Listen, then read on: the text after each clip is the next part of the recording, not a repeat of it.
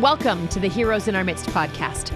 I'm Michelle Sawatsky-Koop, and I just might say this for every episode, but I'll say it again. I am very excited to share today's story with you.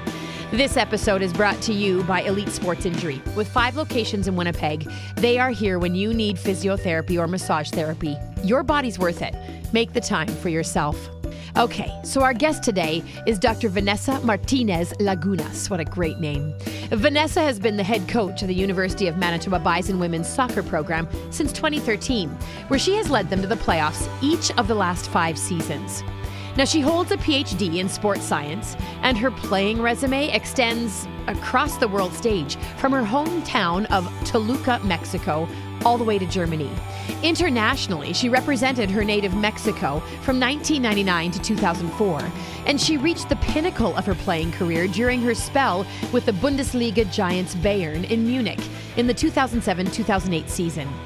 Uniquely, she knew early on that she wanted to be a coach when she was done on the playing field, and that was not her only goal. She had big dreams, and even when everyone said she was crazy, she did it anyway. So now it's time for her to tell you her story from the very beginning. Vanessa, thank you so much for joining us. Of course, Michelle. Well, thank you so much first for inviting me. I'm really excited to share this story with you.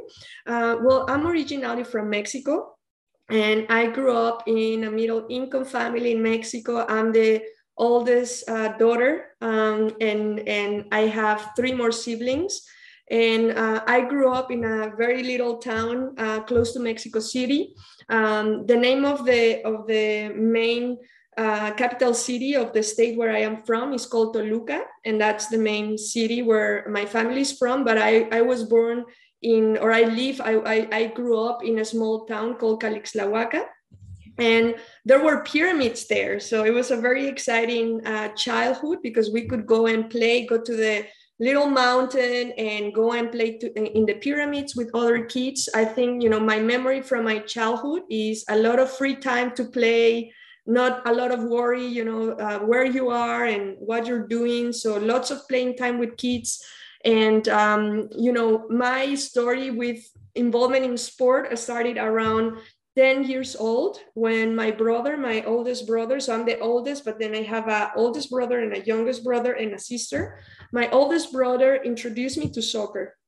And after school, I will go with him to play with his friends. And first I would watch only. I would watch them play and I was like, oh, that sport looks amazing. I like it. But, I was very shy and I will just look at them playing. And then my brother will tell me, come and play with us, So he invited me and I was like, okay, I'll give it a try. I was very bad at the beginning. I couldn't, hit the ball. And some of his friends started making fun of that. So I have always been very competitive. So when, his friends started making fun of me, just something inside me told me, I'm going to practice really hard until I can be better than them, So I did that. And then every day we would go and play, on the playground, basically. And sometimes we would spend up to 4 hours just playing little games and just with kids. There were no adults involved. It was something called like street football. And I got really good, Michelle. So I practiced and practiced with my brother. And there was a time that they called us the golden couple because they couldn't beat us, or the golden siblings because they couldn't beat us. We could play with each other with eyes closed and we would beat all their kids and all that stuff. And that was how I grew up playing.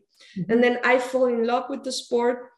I started playing at higher levels through school, through high school, then through university. And when I was 16 years old, I made a tryout for the national team in Mexico. And I made it, but I need to say that before getting to these levels, just getting involved in the sport as a female in Mexico at that time was very hard because it was seen as a male-only sport, and it was not very well seen that a girl was playing with boys, only with boys.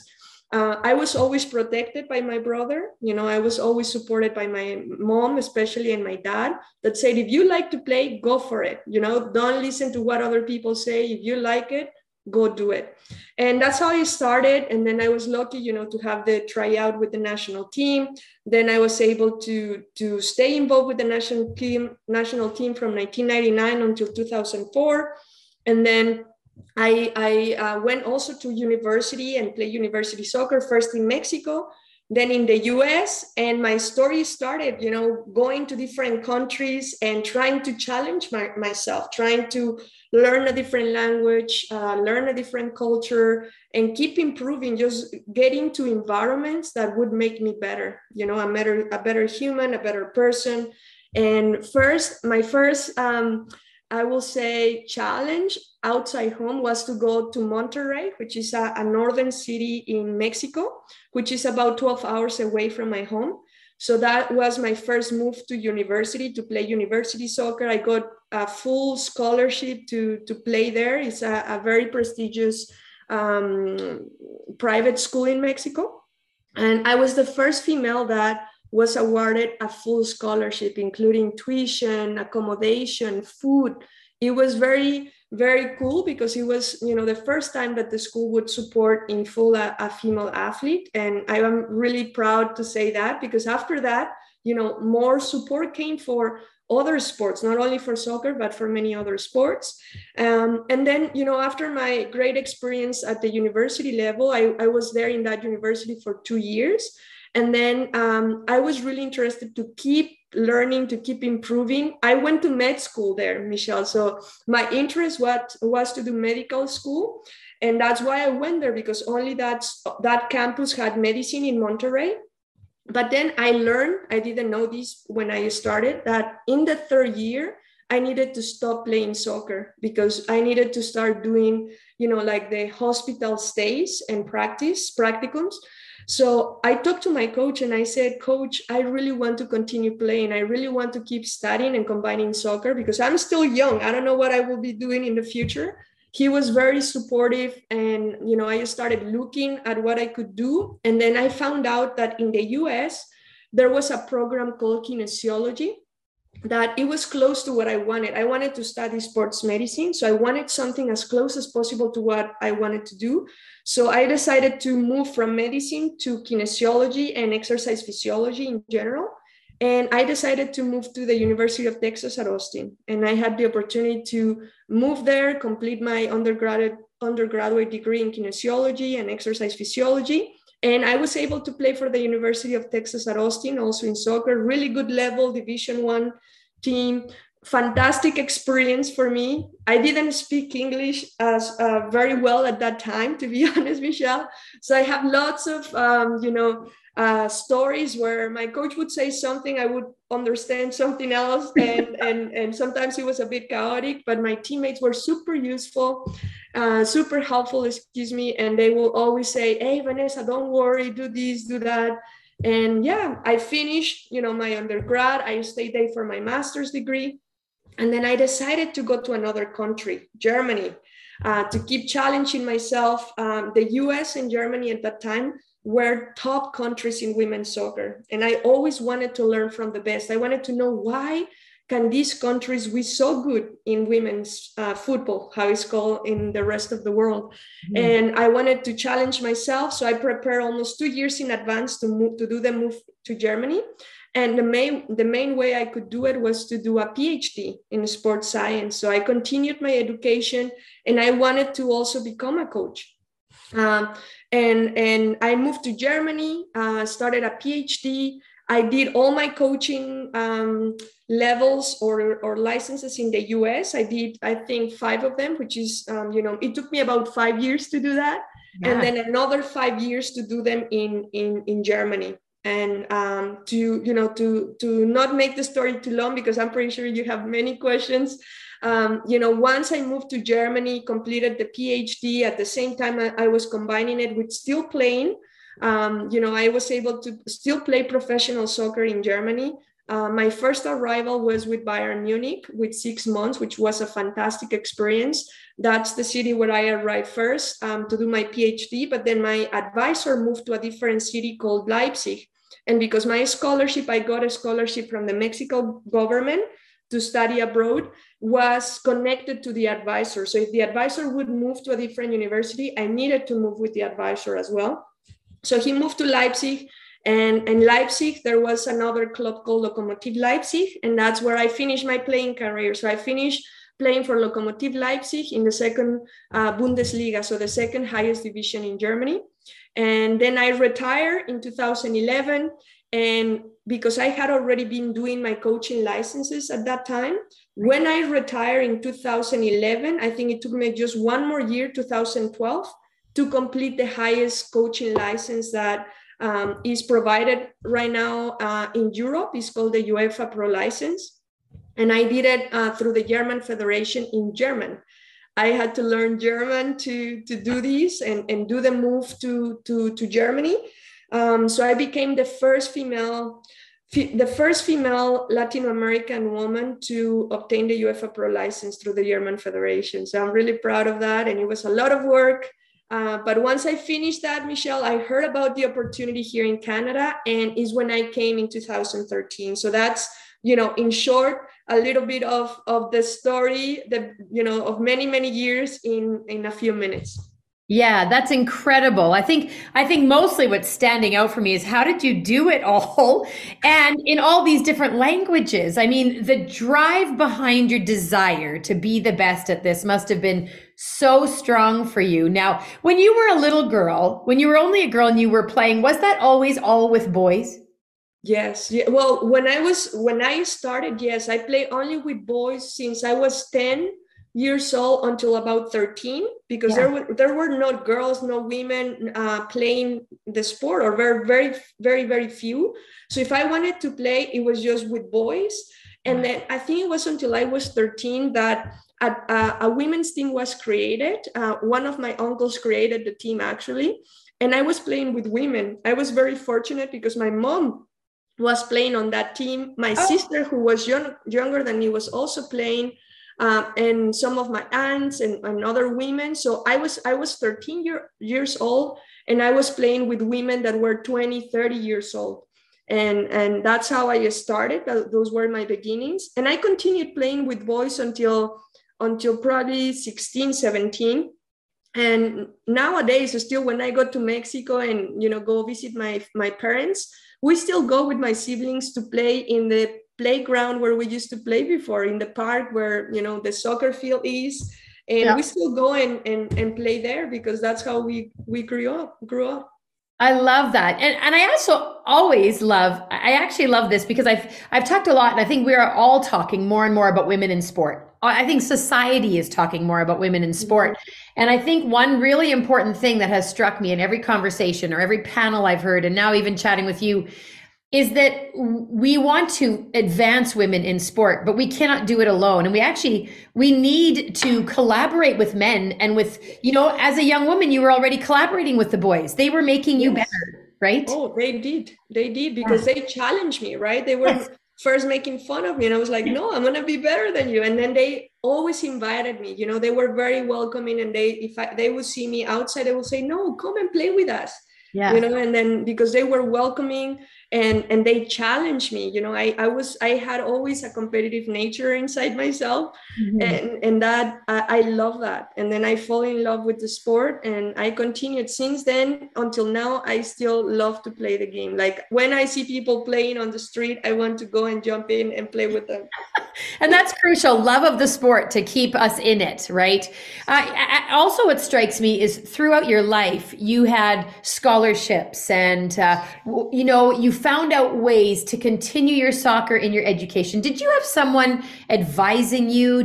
How did you find out about all of those opportunities? I think a lot of people wonder that, like, I'd like to do something like that, but, you know, they feel like they don't know where to go. How did you find people that knew what to do to help you even to go to the US and to get those scholarships? That's a really good question, Michelle, because yes, you know, I was very fortunate to meet somebody, he is my husband today. So he is a good friend, or a good friend of my family. And then he had kind of known a little bit about, you know, the path to get some scholarships to the university that I ended up going. And when he returned, he did some studies in France, so he knew about some scholarships. And when he came back from France to Mexico, I was about to graduate from high school to university. And then again, he's a very good friend of my family. And then he knew that I was, looking for different opportunities. And when he talked to me, he said, "What do you want to do?" And I said, "I want to keep studying and playing soccer at a very high level." And then that's when we started working together. He provided me some advice for sure. And then we created a plan. We call it Dream Big. That was our plan. That was our project. And the Dream Big plan was to make all the planning to go to the US. And of course, to go to the US, I needed a lot of money, right? Mm-hmm. So together we found out that I could apply for a scholarship from the state that I was from, the Mexico state. And we applied for it, we got it. Then once I was able to be there, and of course, I always had to work really hard to get good grades. I will always find out in websites, asking people, asking professors about other sources of scholarships that I could apply for. And I was very fortunate, Michelle, that I can tell you all my studies from university to PhD and even the UEFA Pro License, which is a very, very expensive license, I was able to fund it through scholarships. Wow.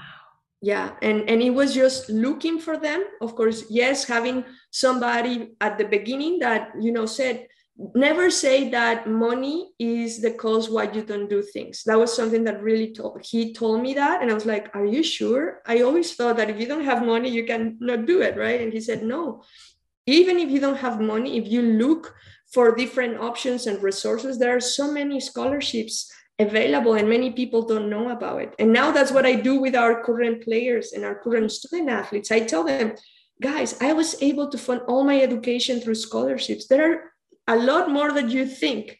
Look for them, be proactive, apply for them."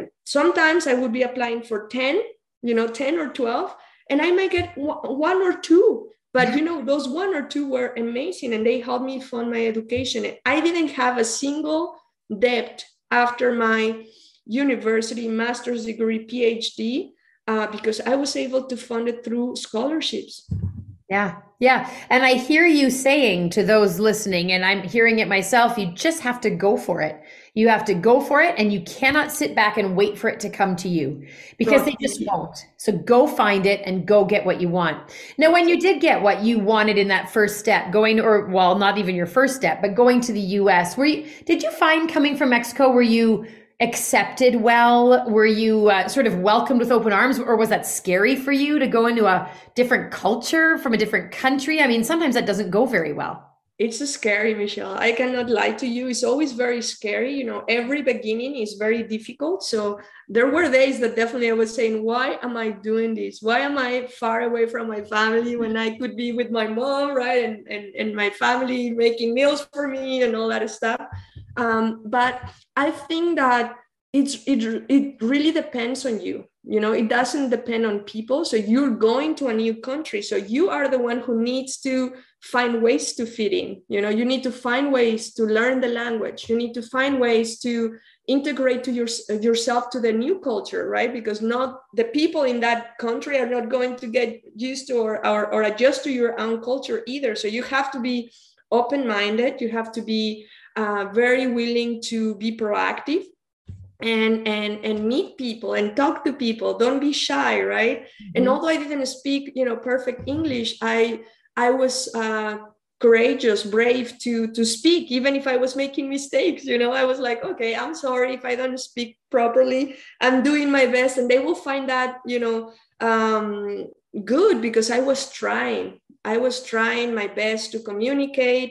And then after doing that, and of course, working really hard, right? People see if you work hard and if you care. And I think those two things open doors for me. And I always did that. I tried to always learn the language, integrate myself into the culture. And I worked really hard, in the three countries, right, that I've been part of, and I've lived different from my home country, starting with the US, then Germany, and then the same with Canada, and each beginning was very difficult, very challenging. There were very difficult days that I wanted to go back home, to be honest. But, you know, you have to be perseverant. You have to just endure those challenges and then you're rewarded. Yeah. Yeah. Especially when you're doing something you love so much. I'm amazed that you continued on in these languages. I'm still trying to get my head around that, how not only did you succeed and keep pressing forward in what would be difficult in just sport and study, even in your mother tongue, but trying to do that in so many different cultures and environments. Now, how did you continue? What did it look like for you to continue as part of the national team program in Mexico, and then all of your schooling and all of that? Did you do both at the same time? How did that intersect for you? Oh my God, Michelle, you're amazing in asking these questions. It was very challenging too, because again, the culture in Mexico was, you need to make a decision, you know, do you want to be an athlete or do you want to be a student? That was the thinking at that time, right? And I received a lot of pressure sometimes from the national team. Do you want to be on the national team? Sometimes they were saying, you need to leave your studies, right? So I said, I'm not going to leave my studies. So I was able to combine that for about 4 years, right? From 1999 to 2004. But when the moment arrived for me that they were pressuring me to make the decision, or national team or your studies, I chose my studies. And then is when I finished, you know, my participation with the national team in 2004. And I always told them, I'm sorry, but I need to continue studying. I would love to do both if you let me, but if you're making me make a decision, I'm going to go for my studies. And that's when I decided I want to continue studying. I want to continue improving. And, you know, at some point I said, I'm going to find a way to stay involved in the sport, you know, and I went first for the pro soccer, right, opportunity so that I could continue playing.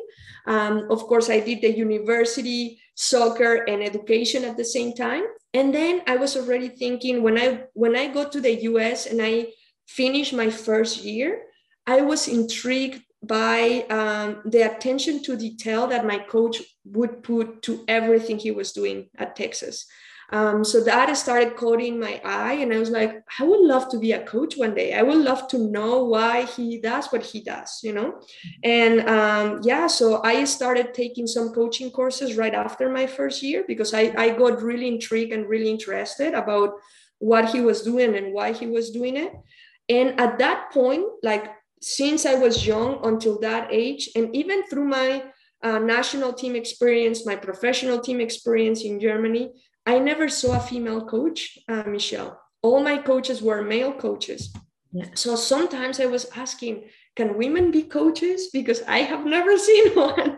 I have never seen one. So I was like, I want to be a coach so that more girls think that they can do that too, you know? And then that's how I started the coaching path and the coaching preparations.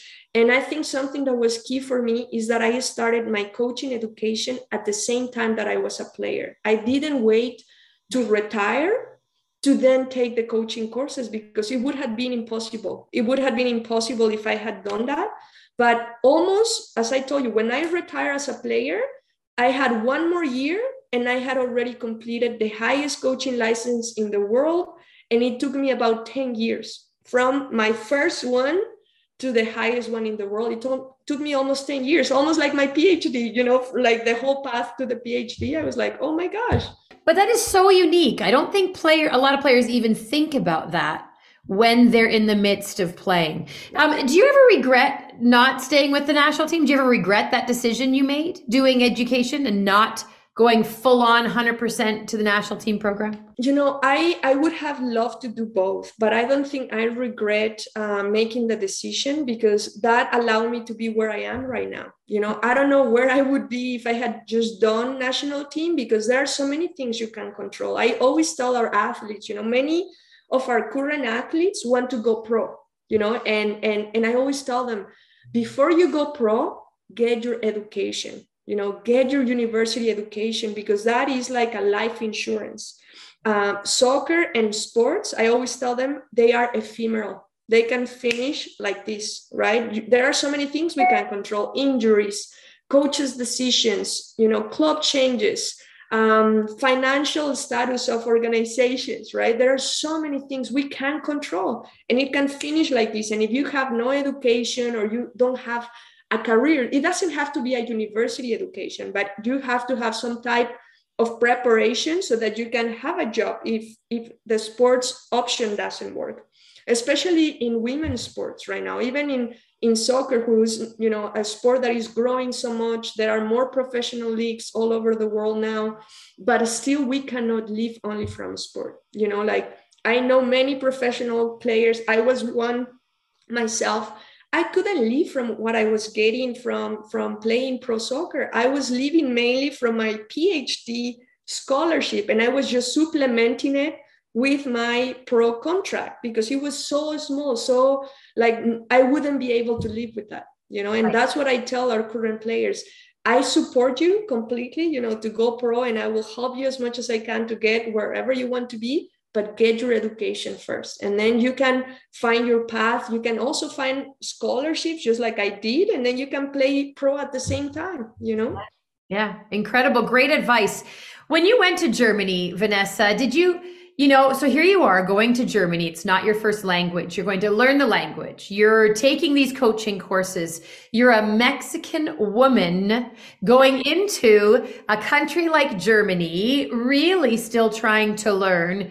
Were there some that looked at you in what you were trying to do and must have, some of them must have said, what are you doing? And you don't belong here? Yes, many people, when I told them what I wanted to do, what my plan was to go to Germany, I always told them from the beginning, my plan to go to Germany is to get a PhD in sports science, to get the highest coaching license in the world, and I want to play pro soccer in Germany. Those were my three goals. And many people told me, you're crazy. It's impossible. You cannot do that. You know, like if you want to do that in Germany, number one, you need to speak German. And I told them, I've been learning German since I am in high school.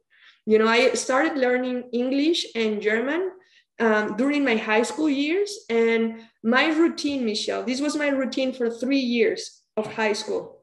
7 a.m.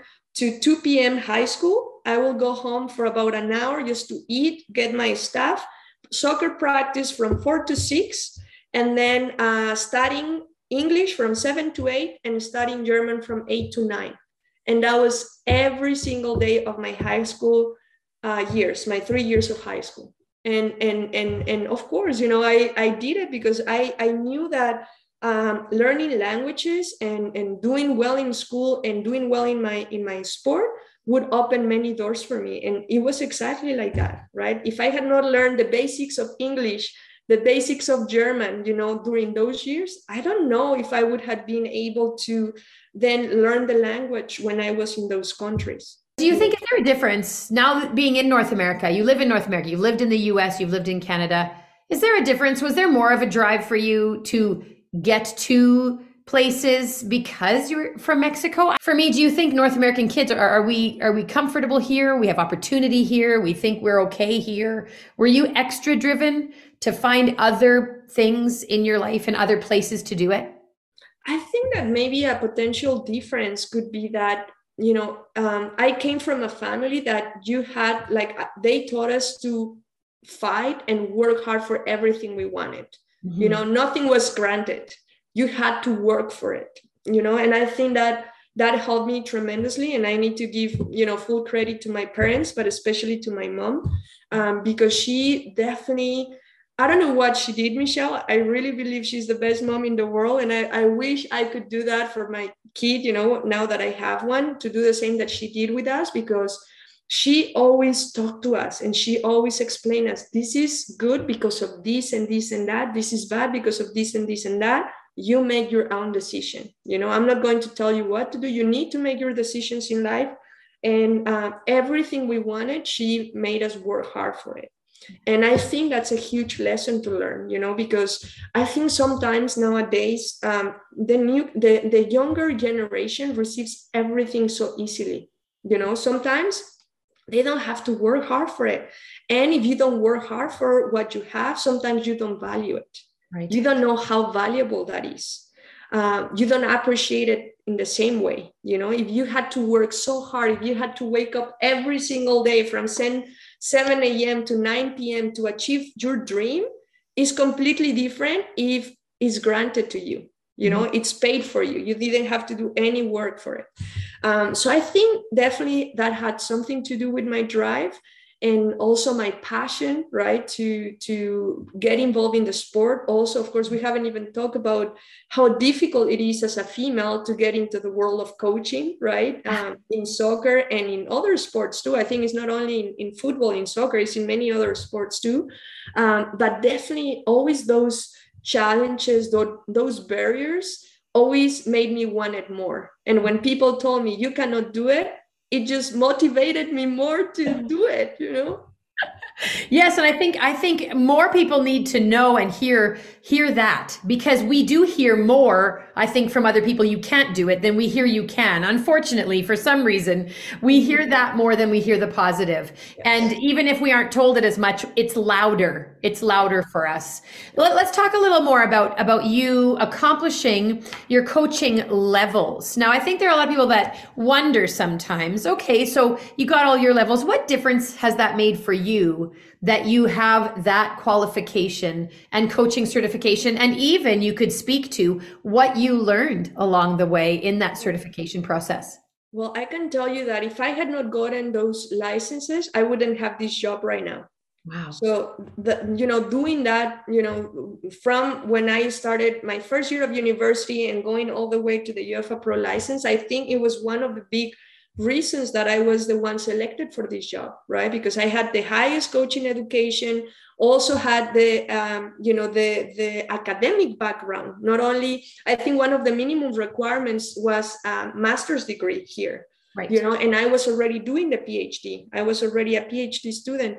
About to working in progress for my PhD, and I had already the UEFA Pro License. So I think that made a huge difference, right? And I had been building coach education since my first year in university in the US. I started coaching summer camps every single summer.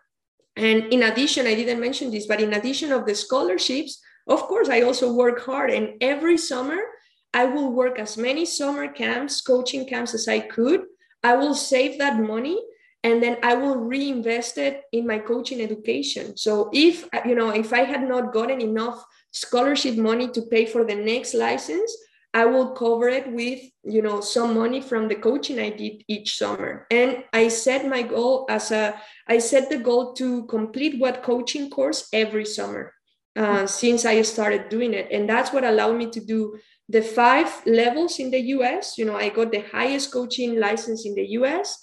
Then I went to Germany and started, from the bottom and did the highest license also in Germany, because it's also, I think it's really important to learn different ways of thinking, different methodologies, different terminologies as well.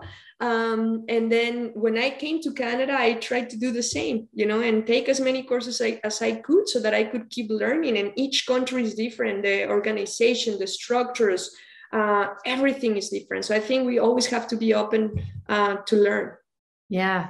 And then you really, from an educated standpoint, can put together your philosophy on coaching, can't you? And then you can see you aren't just left with, well, this is the only one I know. So, exactly. And so this just gives you that breadth of knowledge. So as you said, you retired from sport and you completed all of your training. And then very quickly, your dream big philosophy, came to Canada. And like you said, this opportunity came to you. So maybe walk us through that time where you applied for the job. How did that go? What was the process of becoming a female coach? And what were the challenges you felt being a female and then going for this job, this big head coaching job at the University of Manitoba?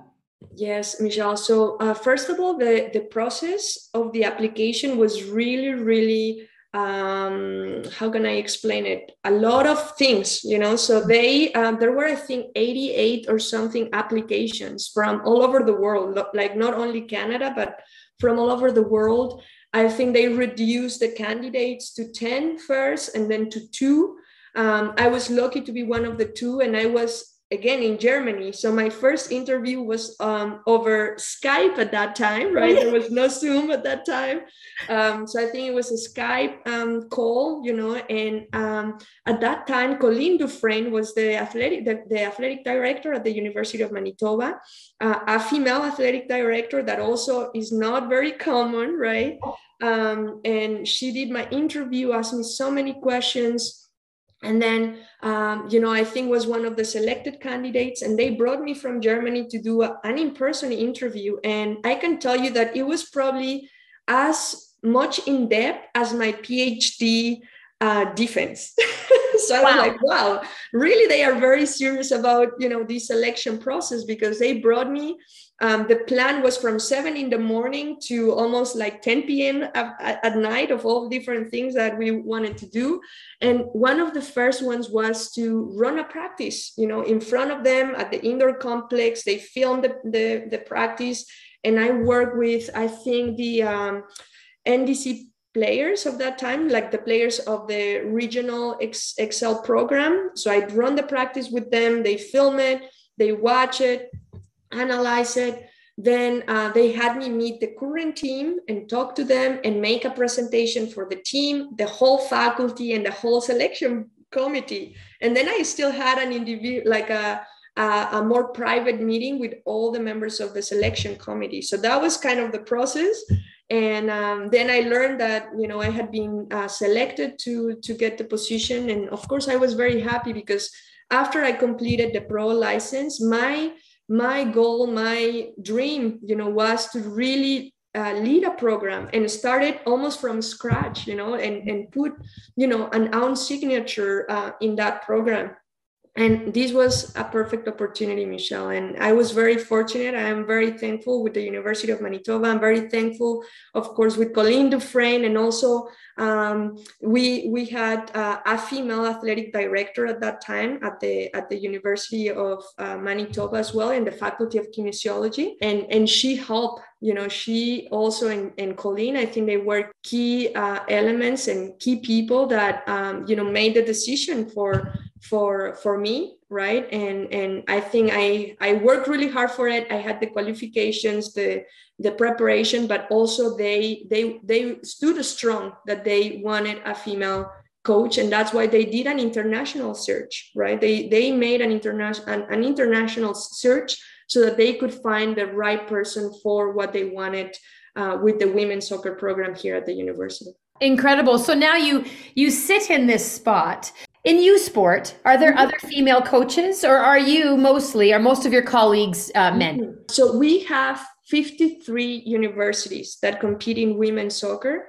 And in the last statistics that I saw, I think we had less than 8 females in a head coaching position. So It's very low, right? And yes, so in the majority of the times, we are, you know, by ourselves. And of course, when I hear that a female coach is hired, for example, recently, the University of Regina hired a female coach.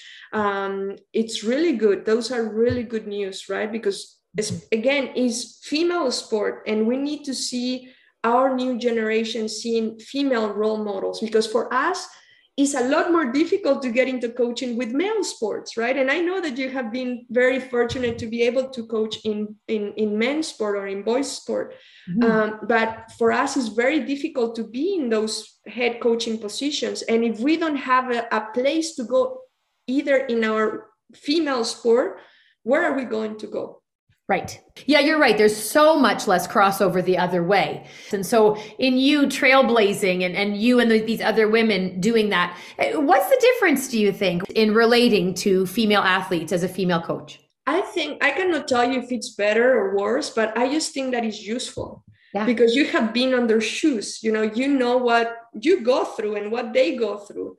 So I think we can be more empathetic. You know, we can relate to them, and you know, we coaching women and coaching men is completely different. And I think one of our big characteristics of women is that we are more communicative. You know, we pay a lot of attention to the social relationships that are so important, you know, in all female teams. And I just think it's useful. I also have the mentality that not only because you're a female, you deserve a position, you need to be qualified, right? So I'm not even talking about if you're a female, you deserve it. No, you need to earn it. You know, you can be a female, but you need to be qualified for it. But many times happens, Michelle, that there are really high qualified women that could take the position, and then men are selected that have less qualifications and less experience, and they are selected. And then that's not fair.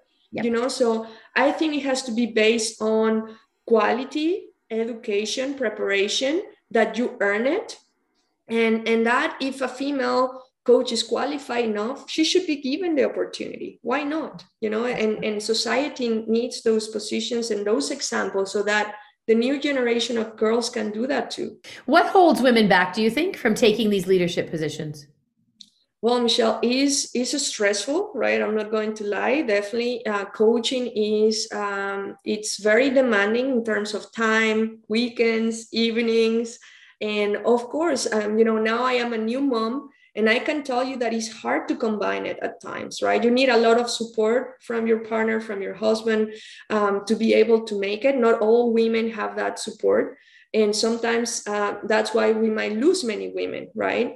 So it's not easy. It's a lot of responsibility. But I think, you know, we need to have more women in those positions because, again, if we don't, the new generation won't think that they can do that as well. I think that what struck me today in our conversation, Vanessa, is that you started it so young. You started thinking about coaching and as a viable way to continue your sport.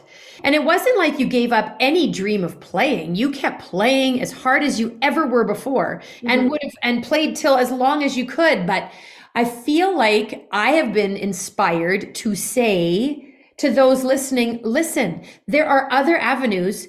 It's not, oh, well, I couldn't play to the highest level. Maybe now I'll go and try coaching.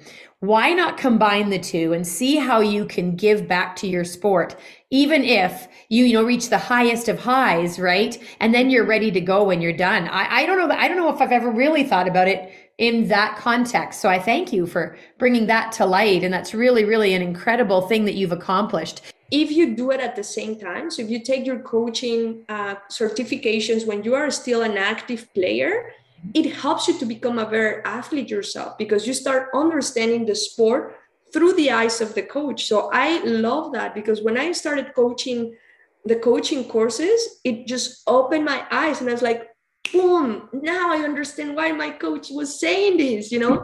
So it helped me also at the same time to become a better player. And at the same time, I was already preparing myself for the next step in my career. Absolutely. And what great collaboration between players and coaches at that point, because you're starting to understand each other more. We always want our coaches to understand us when we're athletes. Don't you understand what I'm going through? And yet for players to understand what the coach is going through, incredible step. When you coach your girls now, your young female athletes, you have so many of them in your fold. Do you encourage, you must encourage them to coach and to think that way and to, you know, to move beyond? Yes. Yes, Michelle. That's, you know, one of the big things why I do what I do. And one of my dreams now is to motivate and encourage more women to get into coaching. And of course, doing it here at the University of Manitoba is something that I love to do. So something that I've done, and again, with the support of the Faculty of Kinesiology, as I mentioned, Jane Lagowski was the dean of the faculty that helped us, you know, to be here today. And we created coaching courses in 2014. So I arrived in 2013. And in 2014, we created two coaching courses. One is a basic coaching course, soccer coaching course, and the other one is an advanced soccer coaching course that I teach every summer. And they are considered elective courses that any student at the University of Manitoba, no matter if you are in engineering or kinesiology or arts, you call it, they can take these courses. And this has allowed me also to have many of my current players taking the courses. So I can definitely go in detail of teaching them, you know, the theory and the practical aspects of coaching, and they love it, you know. And also it's very helpful for me because once, you know, I go and teach these players, then they are ready to coach in the academy. They are ready to help out in the summer camps. They fall in love with coaching, and then they help also with their local clubs or with their local high schools. And many of them now, Michelle, are going to high levels. I'm really, really proud of that. And not only coaching, I'm also mentoring them in sports science because I'm a sports scientist myself. Right. And I can tell you that right now we have two former Bisons that also did kinesiology and now are working with the national teams, with the Canadian soccer national teams. Chloe Worley, our former goalkeeper captain, she's the senior scientist of Canada soccer. So she's working with the senior team, and a more recent graduate, Bruna Mabinier, also, you know, international. She's originally from Brazil, but she started in 2013 at the same time that I came. And she just got hired at the beginning of the year as the junior sports scientist, and she's working with all the youth national teams for Canada. So I'm super proud of them. You know, we are helping to bring more women to those positions. And then a current former player also now took an administrative position. She became the athletic director of CMU. Kara Isaac. So she's there. She was an assistant coach with me too in 2013. So I just love to see these women doing these things now, right? And another example, Haley Lavarias, also a recent graduate. She's now running all the scheduling coordination for youth soccer in Manitoba. So again, great examples, right? And we need more women in those positions. So definitely, you know, if I can help a little bit to motivate them, to guide them, to support them when they think that they cannot live from that, you know, tell them, yes, you can, try it, you know. But I always tell them, you need to start early. You need to start during your university years, because then if you do it at the same time, when you graduate, you already have the qualifications, the experience, and everything to get those positions. But if you wait afterwards, it's too late. So it sounds to me like you're living your dream. You're living the dream. You know, you have these incredible, and what I love so much is how passionate you are for others and for others' success. That is such a great, incredible characteristic of you, Vanessa. And but is this the dream for you, or do you have international experience already? You know, do you want to get there even more as a coach, even more? Or are you happy to stay and watch those that you have influenced become more? What I can tell you, Michelle, is that I feel happy here. I feel that I am helping a little bit, you know, in the lives of young women, you know, that are in a crucial moment of their life, right? And if I can help a little bit, if I can guide them, if I can, you know, teach them, because I always tell them, I'm not going to teach you only about soccer. You know, it's not only about the sport, it's about life and development for the future. And I always tell them that we use soccer as a platform to teach them for life. And for me, you know, of course, we want to win and we're super competitive. And when we lose, of course, we are sad. But I always tell them, you're not going to remember how many wins or how many losses we had. You're going to remember what you learned from this program and the core values or, you know, those life skills that you learn here that are going to make the difference in your life in the future. And we focus a lot about that, Michelle. And for me, you know, these stories that I'm telling you, I am so proud of them. And for me, these are my biggest wins, you know, that when I see former athletes being successful and achieving their dreams, because Bruna, Chloe, they told me, you know, I want to work in soccer at the highest level. Vanessa, that's my dream. And I told them, you can do it.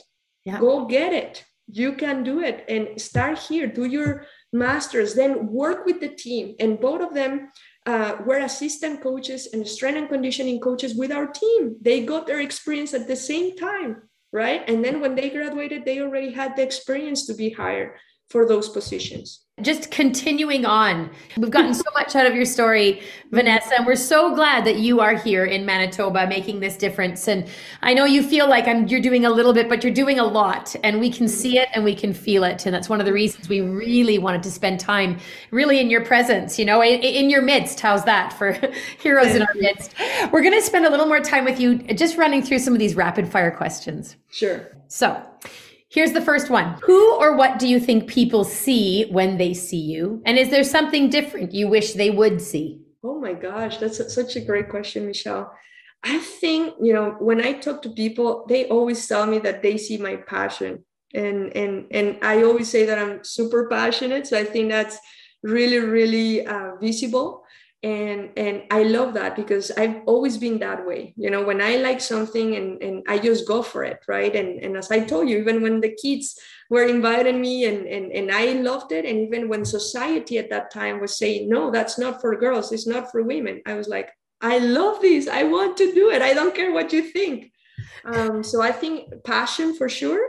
And something that I would like for them to see that it's not easy, you know, like being here is not like it comes from the sky and you're in this position and it just was given to you. It has been a lot of hard work, like lots of sacrifices, lots of, you know, crying nights sometimes. And sometimes where you feel like I can't do this, you know, but somehow you find strength to do it. So I think some people don't think that you go through those things. Especially if you present so passionate and positive, it's almost like when you present passionate and positive, we need to do that, right? Because of some of those hard nights and those hard times when you just have to get through that. I love that. What is something people would be surprised to know about you? That I love piano. Oh! That, you know, I think that if I had not been a soccer player, I would have been a pianist. I love piano. Of course, now I don't have a lot of time to devote to it, but I think maybe when I retire, I'm going to go and study piano as much as I can. And you'll probably excel at it. That would be great. I'll be waiting to hear you play. Oh, you bet. What exhausts you? Oh my gosh. It exhausts me when I cannot give time for myself. You know, I am a very active person. So if, you know, sometimes I'm just so busy and I cannot exercise, that makes me very, very exhausted. And what energizes you? Exercise. Just moving, doing something, being outside, just having that time for myself is crucial. And I love to either work out in the morning, you know, even if it's an elliptical workout or a walk or a run or a swim. I just love to exercise, and it's my time to reflect, to just think, you know, about how I feel, and it helps me to recover my energy. For sure. What was a moment of intense joy that you have experienced in your life? The birth of my son. I think there's no better moment that I can describe. You know, when I heard his cry, I was like, this is the happiest moment of my life. I love that. For sure.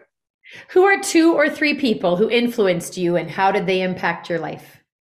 For sure, my mom, Michelle. I will say she's the first person, you know, that I will mention because she taught us so much, Michelle. And how she did it is just unbelievable. She had 4 kids. I have 1, and I'm, you know, barely making it.